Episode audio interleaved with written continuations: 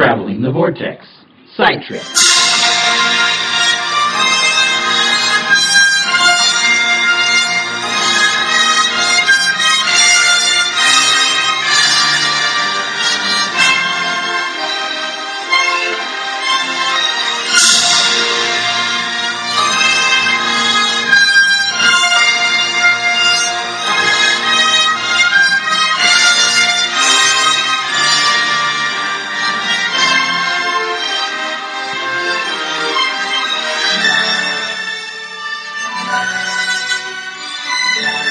Again. This is Shaun from Traveling the Vortex, and I'm coming to you now with Star Trek 102. My look into the Star Trek films. Well, uh, where we left off last time, we had finished our discussion on uh, Star Trek, the original series, and hopefully some of you have gone out and investigated that a little bit. I would be interested to know if you did. And now I'd like to talk a little bit about the Star Trek films. Now, as I touched on in my last podcast on this, um, Star Trek was going to be a second television series, Star Trek Phase 2. Paramount wrote scripts and commissioned uh, sets to be built and had costumes made. Everything was set and ready to go. The one notable exception was that Leonard Nimoy would not be returning as Mr. Spock. And somewhere along the line, the plans for the fourth network, UPN, or the United Paramount Network, uh, just kind of uh, went off the rails and it never wound up happening. As a result, there was no launch, and uh, with no network, no flagship so Star Trek.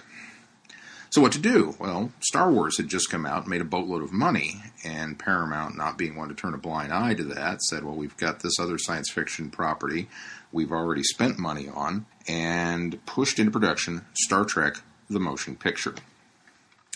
Now, the motion picture had a storied history right there, but uh, it continues with the fact that this is back in studio days when uh, movies were tent poles for their summer budgets, and studios would often promise the theaters films in exchange for portions of the grosses.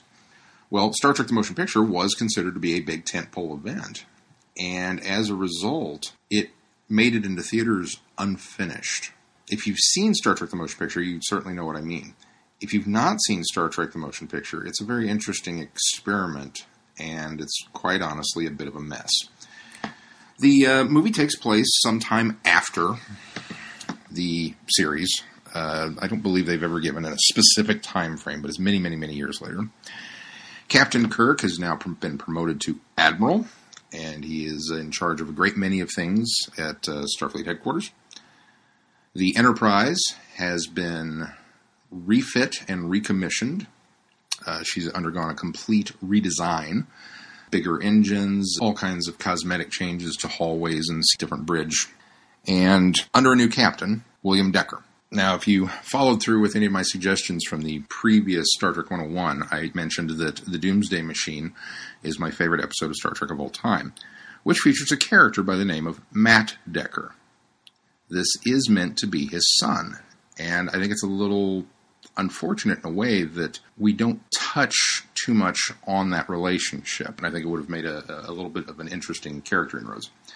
Much of the movie uh, revolves around this entity that is approaching Earth, and it's vaporizing everything in its path. It's on a direct course for the planet. And somehow, naturally, in the grand scheme of Starfleet's infinite wisdom, the Enterprise is the only ship that can intercept the giant cloud before it reaches Earth. Admiral Kirk takes over the Enterprise because of his experience in dealing with the unknown.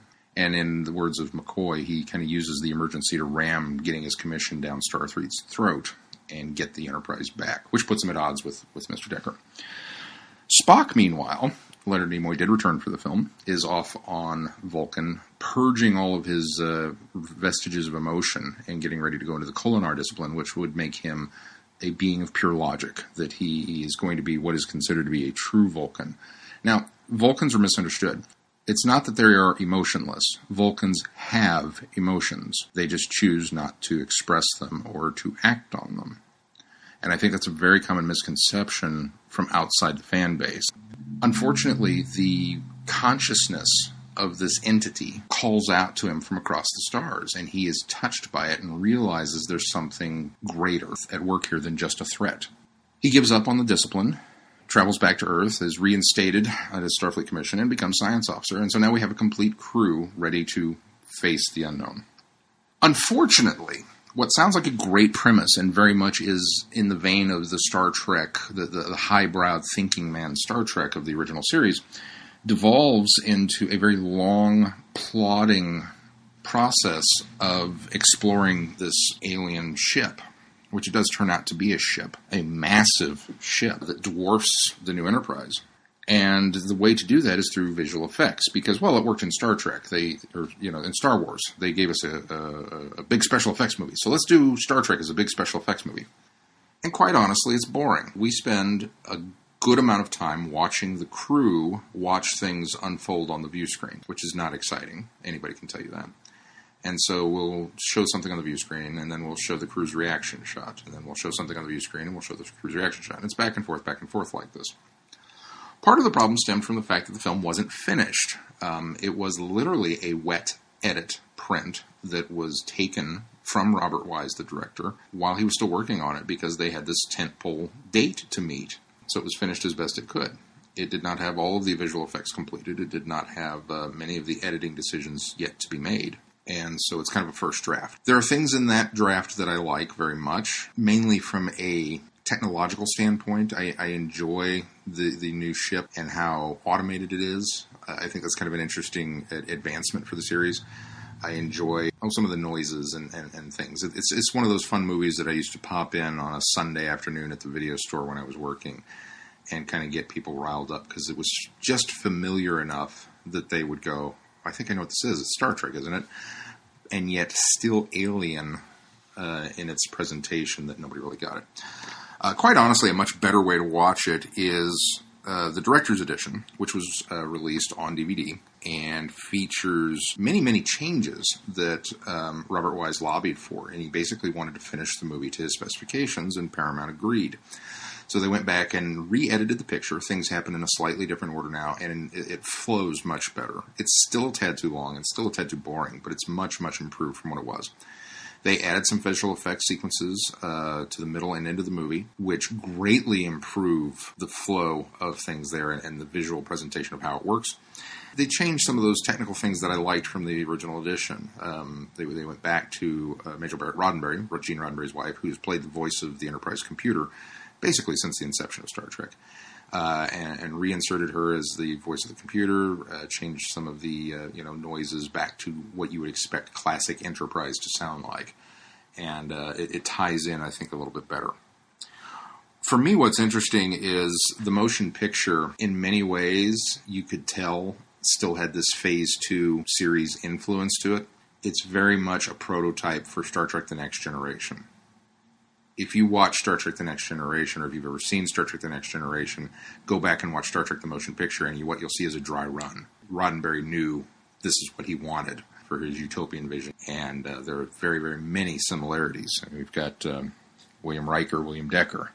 We've got uh, the first officer having a uh, former love affair with uh, an empath. We've got the newly designed ship, even the uh, octagonal shaped hallways uh, kind of match. So there's there's very much influences of motion picture next gen, but it's a good start.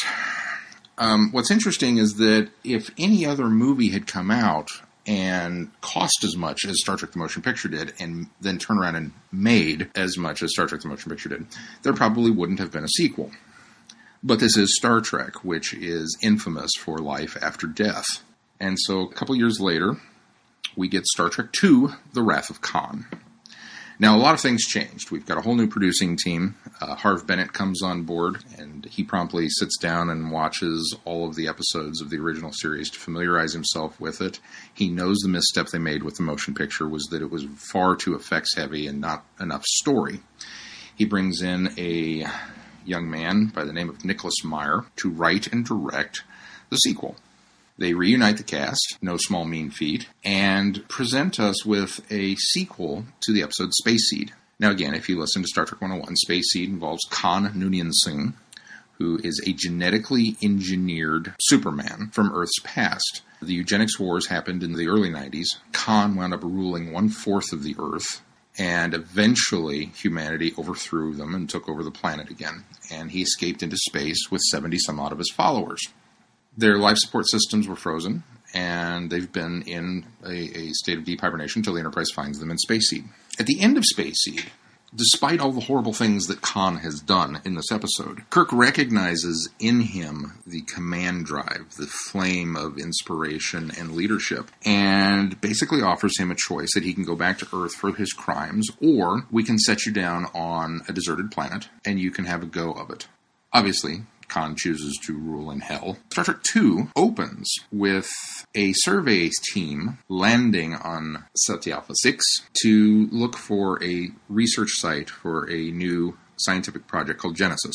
And instead, on the, this barren wasteland, they find Khan, who explains that Ceti Alpha 6 exploded six months after Kirk dropped them off.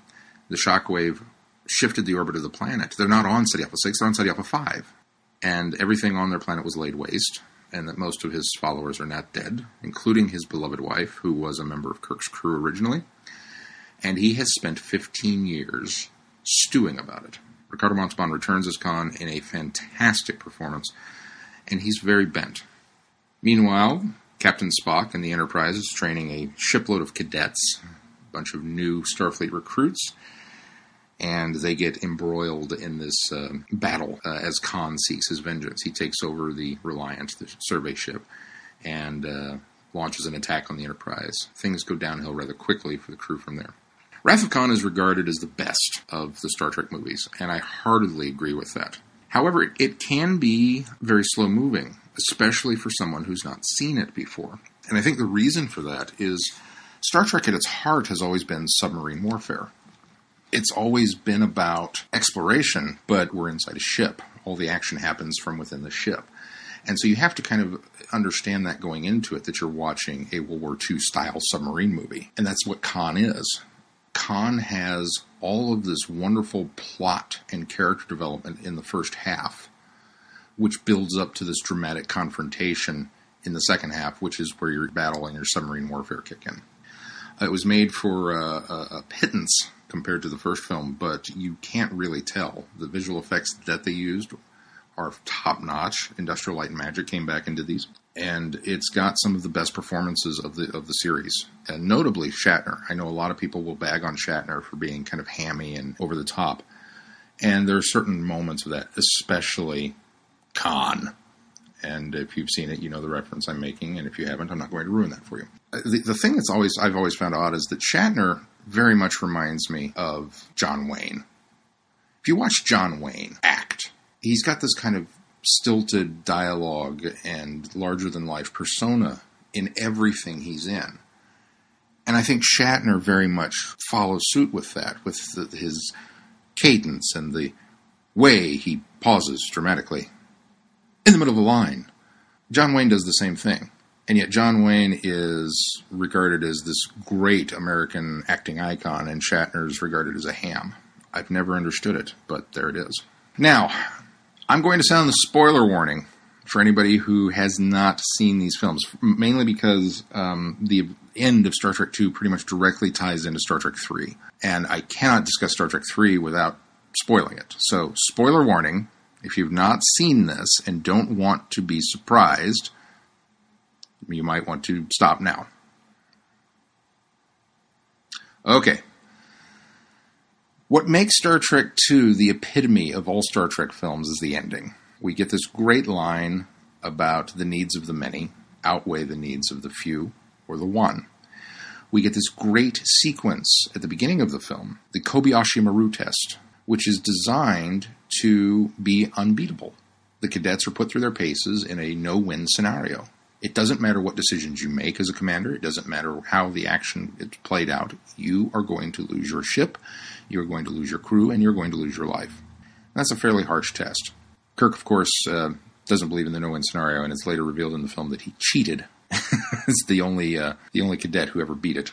Spock admits that he never took the test. At the end of Wrath of Khan, the Genesis device that has been the MacGuffin, really, of the uh, entire film. This uh, matter energy transfer matrix, which can take a dead planet and reorganize all the matter on it into a living planet, has been set to overload. Khan's ship is crippled, as is the Enterprise. Both ships are drifting. The Enterprise is vainly trying to inch itself away, but it's going to get caught in this explosion, and everybody on it is going to die, and there's absolutely nothing they can do. The engine room is flooded with radiation. Scotty can't get in to fix the warp core. And Spock makes the decision that because he is not human, he can survive a higher dose of radiation, and it's logical that he should do so. He seals himself in the room, repairs the ship, and just in the nick of time, Enterprise warps out of the explosive radius at the cost of Spock's life. There's a touching last scene with Kirk and Spock separated by the glass of the reactor chamber, sharing last words, and Spock dies. His body is loaded into a photon tube, and with great pomp and circumstance and ceremony, he is shot out onto the newly formed Genesis planet for his eternal rest. Star Trek III, The Search for Spock, came out two years later and picks up right where we left off, literally with a recap of the events of Wrath of Khan. So if it wasn't heart wrenching enough to live through Spock's death, we have to do it again. But we realize Spock mind melded with Dr. McCoy before going into the chamber, speaking a very cryptic remember. McCoy, on the way back to Earth, begins to exhibit some psychotic behavior, speaking in Spock's voice, bemoaning, Why did you leave me behind? Why did you leave me on Genesis? Which nobody can understand. It turns out that Spock has placed his essence, his katra, his mind, in Dr. McCoy, under the belief that he could possibly be resurrected. Dun dun dun! The Genesis effect that formed this new planet also managed to regenerate Captain Spock's body. Now, there's a Klingon that's bent on uh, dominating the Federation and some uh, Starfleet politics that get in the way. But eventually, we get to the point of Kirk and his ragtag crew stealing the Enterprise from Starfleet in an effort to reunite Spock's mind and body. It's beautifully done. It's a little far fetched, but this is science fiction. Anytime anybody dies, there's always a possibility that they can come back. And it's a trope now, but it's a trope because of Star Trek, because of Wrath of Khan. The idea that you can kill a main character and yet somehow bring them back has now become a very integral part of this. Our Doctor Who fans, you know, know very well. If you don't like that, well, blame Star Trek because this is where it came from. Uh, unless it's a Joss Whedon, in which case all bets are off. At the end of Star Trek III, mind and body are refused, and he's not quite the same Vulcan we remember, but he's getting there. Which opens Star Trek IV. Now, these three films, Star Trek II, 3, and 4, form a loose trilogy regarding the events of the Genesis device and Spock's death and rebirth. The film opens with the announcement that uh, we're going to go back to Earth and face consequences for it. On the way back, they intercept a transmission from Earth. A probe has entered Earth orbit and is vaporizing the planet's oceans. It is sucking all power from every ship and base station on the planet, and it's emitting a signal that they can't seem to interpret. Spock figures out that it is the song of humpback whales and the probe is broadcasting this message to the planet, trying to figure out where the whales have gone. There aren't any to reply, they've been extinct. So they come up with a crazy plan of going back in time, picking up a couple of humpback whales, bringing them forward in time, dropping them off, and hoping they tell the probe what to go do with itself, in the words of Dr. McCoy. But that's essentially the plot of Star Trek IV. Star Trek IV is the most fun of the Star Trek films. It very much harkens back to the oh, tap dancing, if you will, uh, that many of the lighter episodes of the series portrayed. And I think it's a, a, much needed change of tone, especially after the events of Wrath of Khan and Search for Spock, which are a little bit darker and more ominous. It's uh, filled with humor and some unexpected moments, and it is the highest grossing of the original series films. Interesting to note that both Star Trek 3 and 4 were directed by Leonard Nimoy, Star Trek 4 again was written by Douglas Meyer. It's a good story.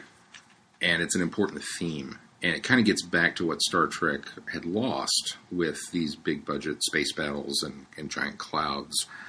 That uh, you know it was about exploration, about those weighty issues, and about social events. And certainly, the ecology of the planet is one of those. I cannot recommend it enough. It's a little dated now, and you need to watch it on the heels of the other two in order for it to make perfect sense because there are a lot of missing Star Trek tropes from this. But it's definitely uh, among the best of the series. Now comes Star Trek V, The Final Frontier. Five was directed by William Shatner, with a story by William Shatner.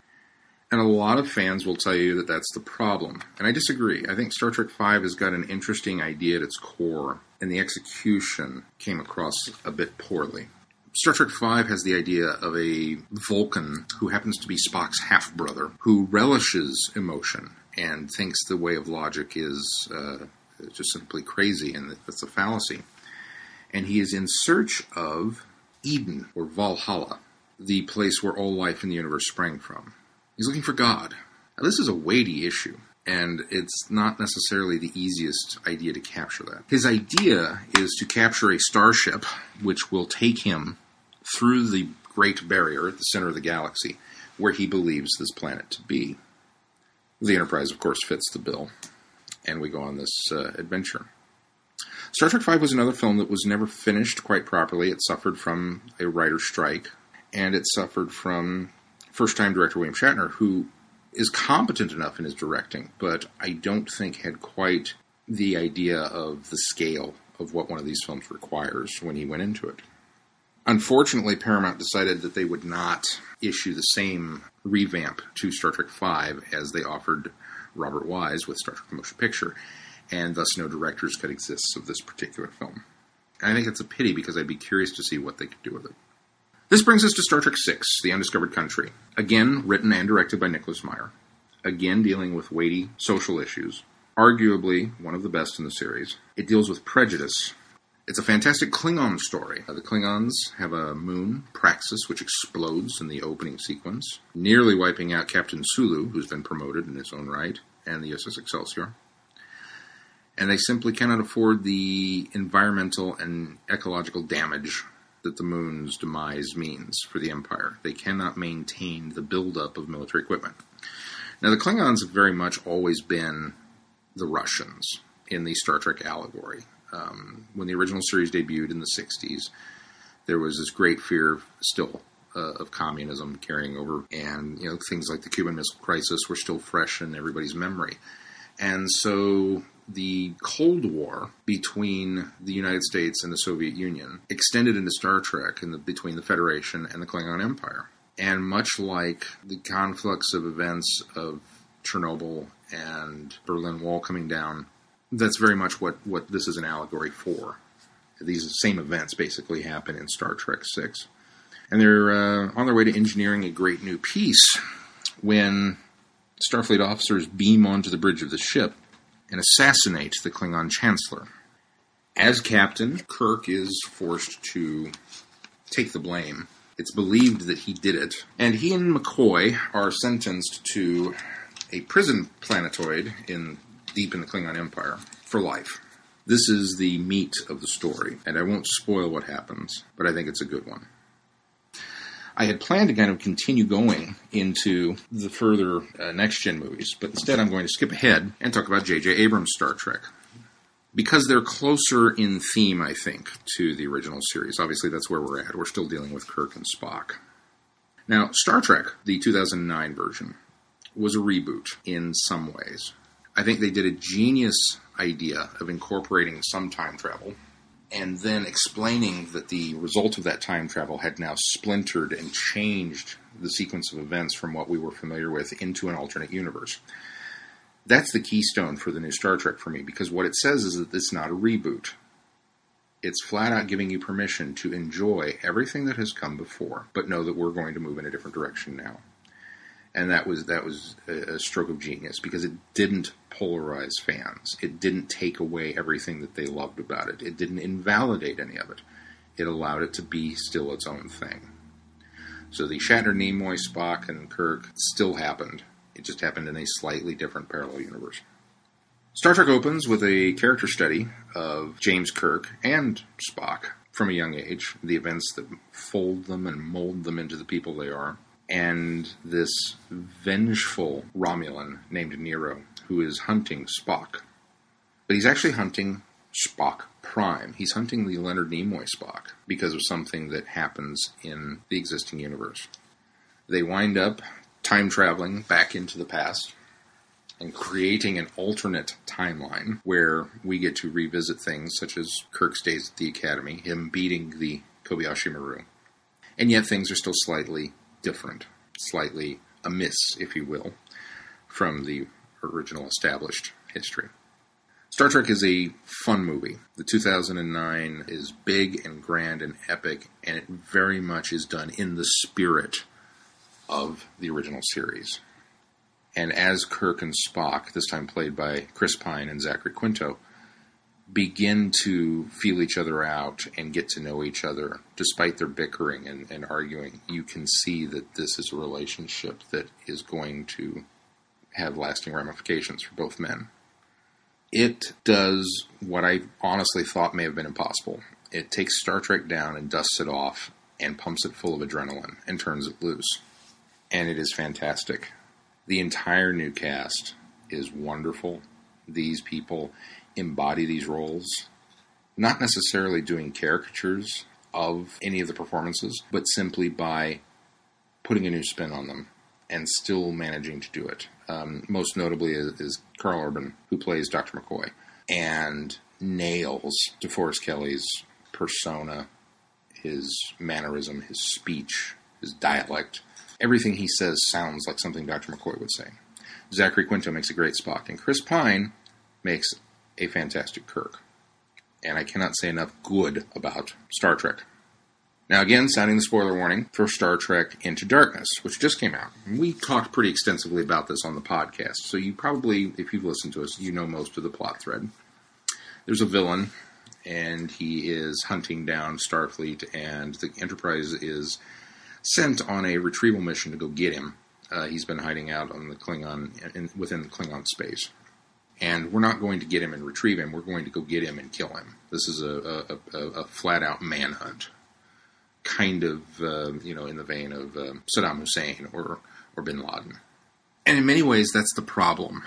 It's a darker story that doesn't really fit the idea of Star Trek.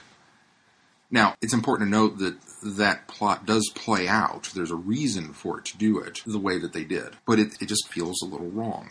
And I think it's a misstep, especially in light of other movies that have come out of late, including Iron Man 3 this summer, also from Paramount, because it's almost saying, hey, you could go see this movie about a terrorist who's uh, who's threatening everything, and, and, Tony Stark and Iron Man are going to show up and stop it, or you could come see the Star Trek movie about a terrorist who's threatening everything, and Kirk and company are going to stop it.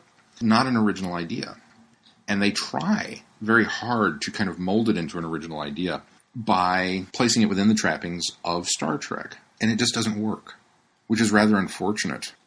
Specifically, and again, spoilers if you haven't seen it and don't want to know, we revamp Khan. And he's uh, originally starts off as a character named John Harrison. He's played by Benedict Cumberbatch from Sherlock fame, which is a complete mismatch.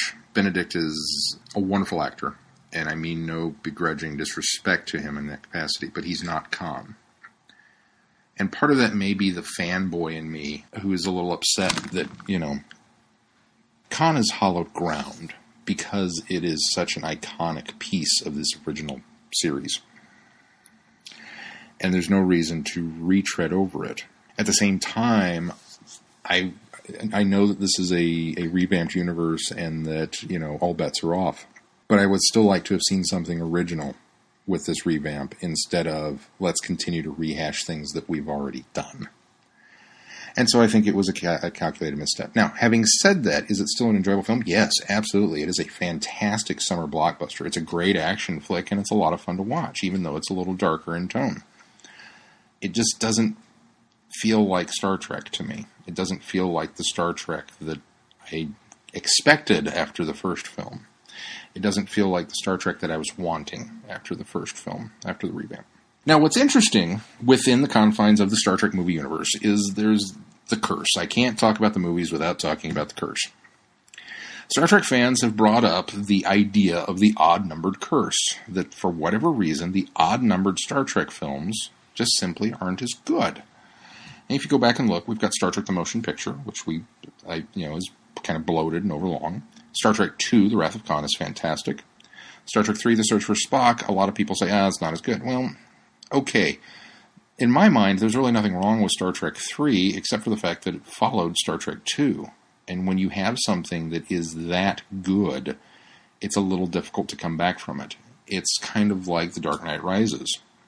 It's not a bad film, but it's not as good as The Dark Knight. And that's where people, I think, are making that, that conception that the odd numbered films are bad. Star Trek IV, The Voyage Home, was a good one, The Whales. Star Trek V, Final Frontier, was not. Star Trek VI, The Undiscovered Country, was. So as you can see, we've got 1, 3, and 5, not so much. 2, 4, and 6, fantastic. The next gen movies follow that pattern, with 7 being a little not so much, 8 being phenomenal, 9 I still enjoy, although I understand, again, fans not so much, and I think 10 is enjoyable. So now we get the new Star Trek, which basically is film 11 in this continuity, but it completely flips everything around on its ear. But if you continue, but if you count it as its own separate continuity, maybe they've reversed the curse, and now the odd numbered films will be good, and the even numbered ones not so much. It's an interesting idea. But in the words of Philip J. Fry, hey, do you know what six movies averaged out to be pretty good? The original Star Trek films.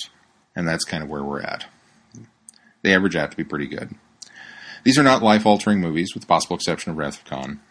And I doubt very much that any of you are going to come away going, oh my god, that one should have won an Oscar.